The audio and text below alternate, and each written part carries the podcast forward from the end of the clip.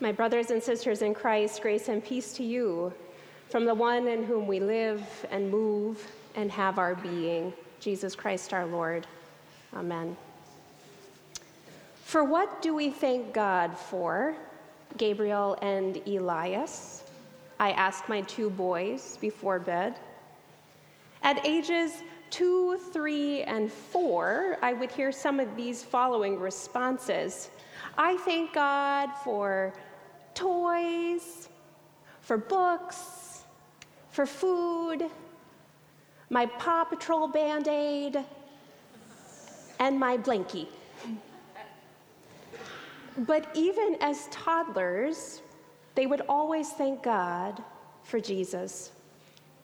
For my oldest Gabriel, he would milk this question for all it would, was worth in order to simply delay bedtime. After 15 to 20 minutes of thanking God for anything and everything he could think of, including the furnace, I kid you not, it was time to say, Amen already. and now that my boys are seven and five, they are thankful for Pokemon, football, and candy.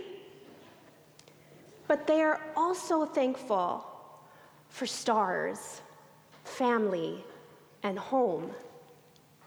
Without fail, they continue to thank God for Jesus. There is one in our gospel reading today who thanks Jesus. It is a unique story to the Gospel of Luke. On the surface, it seems like a simple tale of healing, yet, by being attentive to the text, we discover the richness and incredible grace of this living word that is not chained. The scene is set on the way to Jerusalem.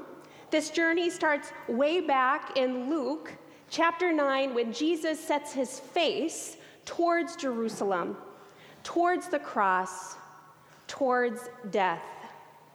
And he finally arrives at his triumphal entry in chapter 19. And all throughout these 10 chapters, Jesus is on the road, on the move, telling parables, healing and teaching people, and doing what Jesus often does, which is get in hot water with religious leaders when he doesn't wash his hands before eating and when he heals people on the Sabbath day. And often there are crowds of observers or disciples that need to be taught or critics who try and entrap Jesus, but not in today's story. The gospel focuses simply on Jesus and 10 lepers. And Jesus meets these suffering ones somewhere between Samaria and Galilee, a marginal location for who the world says to be marginal people. They see and approach Jesus, yet keep their distance, for they're not allowed by the law to get close to anyone else without malformation. For there was fear of contagion and spread of uncleanliness. What this means is that if a father had a skin disease, he would be with the other nine that were also cast out of their homes and communities. Instead of being home with his children or his spouse or parents, he wouldn't be able to hug them or care for them in any way. It would be like living as though he were dead. He and the other nine would be this walking reminder to all of death. And what does society do to these ones who remind us of our own mortality? Out of sight, out of mind, right? So these 10, keeping the law and their distance, cry out with all the hope that they can muster Jesus, Master, have mercy on us. Jesus sees them when so many others do not and do not want to. He simply speaks his word Go and show yourselves to the priests. What an interesting response for a request for mercy. But Jesus knows that they cannot fully be welcomed back into their homes and communities until this part of the law in Leviticus is fulfilled. Isolation ends only when a priest declares one clean. So, all 10 of them start to put one foot in front of the other, trusting that something will happen along the way. And while they went, they were made clean. Nine of them keep right on going and do exactly what Jesus tells them to do. They go to the priest. But one, noticing that he was healed, turns back, praising God with a loud voice. All 10 were made clean, but only one recognizes that Jesus is the source of this of the healing. And he prostrates himself at Jesus' feet and thanks him. In essence, he worships Jesus. And the Greek word for thanks in verse 16 is Eucharisteo. What does that sound like to you? Eucharist. Eucharisteo is used twice in Luke chapter 22 in the upper room as Jesus gives thanks over the cup and the bread with his friends right before his betrayal and crucifixion. Curiously enough, in this gospel reading, Luke makes an extra effort to clearly communicate the one who praises God is a Samaritan. Jesus calls him a foreigner.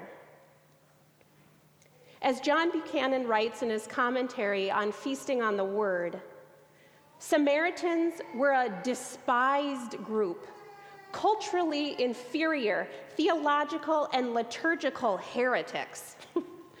Pretty strong, yeah? So, what is Luke saying to us, telling us twice that this person is an outsider? How is this gospel challenging the hearers of this story, including you and me here today, to reconsider who God's mercy is for? This story makes it incredibly clear that an outsider has faith and it makes him well. It saves him. He trusts Jesus' word and he responds in faith to what God in Christ has done for him. Stories of healing, both inside and out, are powerful. It invites us to think about the ways that each of us has been healed by God in our own right. It beckons us to reflect upon when we have prayed for wellness and received it. What was your response to the gift of healing? Stories of healing can also well up in our own selves questions and thoughts, such as I have prayed and prayed and prayed for healing and I still suffer? Or do I not have enough faith that I remain unwell? I have a beloved family member that since who since adolescence has greatly suffered from obsessive compulsive disorder and schizophrenia. She has asked me in her decades of exhaustion and sorrow why does God let me suffer, Renee? Why hasn't God healed me? I pray every day to be made well, and I'm not well. Why? What can one say to these honest, raw, and very real and faithful questions? They strip us bare to the bone and leave us in a very vulnerable predicament For you and I are creatures subject to death and decay. And never are we more aware of this state than when we are ill in mind, body, or spirit. And all we are able to muster along with these 10 broken ones in our broken condition is Jesus, Master, have mercy on us. Yet, this is the catalyst for the gospel, is it not? When we come to know without a doubt that our good works, our status, our wealth, our sound theology will not save us. In the words of Martin Luther on his deathbed, he says, We are all beggars. With empty hands, you and I can then be filled up with the grace and mercy of God, not because of what you've done or who you are, but because of who God is.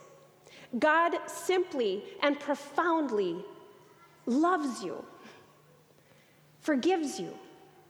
And Timothy writes, God is simply faithful, even when we are not.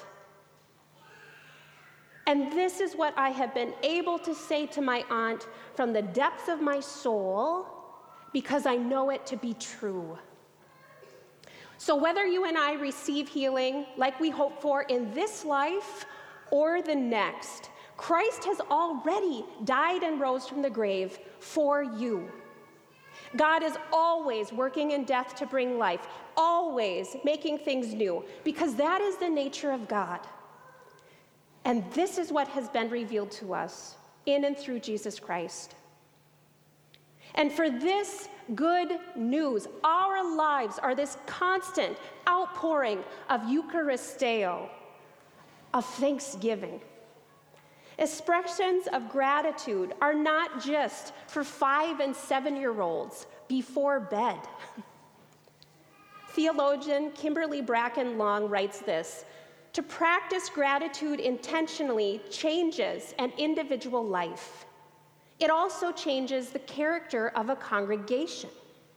When Christians practice gratitude, they come to worship not to just get something out of it, but to give thanks and praise to God. We begin worship admitting that we are beggars. We ask and long for mercy. Kyrie eleison. We receive forgiveness and we sing Gloria. Alleluia springs forth from our lips when we hear the gospel, Christ's word for us today. We confess our faith and we lift up our prayers for a world in need. And we offer back to God what God has first given us as we set the table, this Eucharisteo table of thanksgiving as it's set. And we come forward, forgiven, people of God, hands outstretched to take Christ's very body and blood into ourselves as we are sent back into a world to be ministers of reconciliation. This is our pattern in worship. And we trust that God works healing in each of us, seen and unseen, through worship and praise and the means of grace in baptism and Holy Communion. Martin Luther, in his explanation of the first article of the Creed, sums it up well when he writes this I believe that God has created me and all that exists. God has given me and still preserves my body and soul with all their powers. God provides me with food and clothing, home and family, daily work, and all I need from day to day. God also protects me in times of danger and guards me from every evil. All this God does out of fatherly and divine goodness and mercy, though I do not deserve it. Therefore, I surely ought to thank and praise and serve and obey God. And classic Martin Luther, this is most certainly true. And for this day, we say, Thanks be to God. Amen.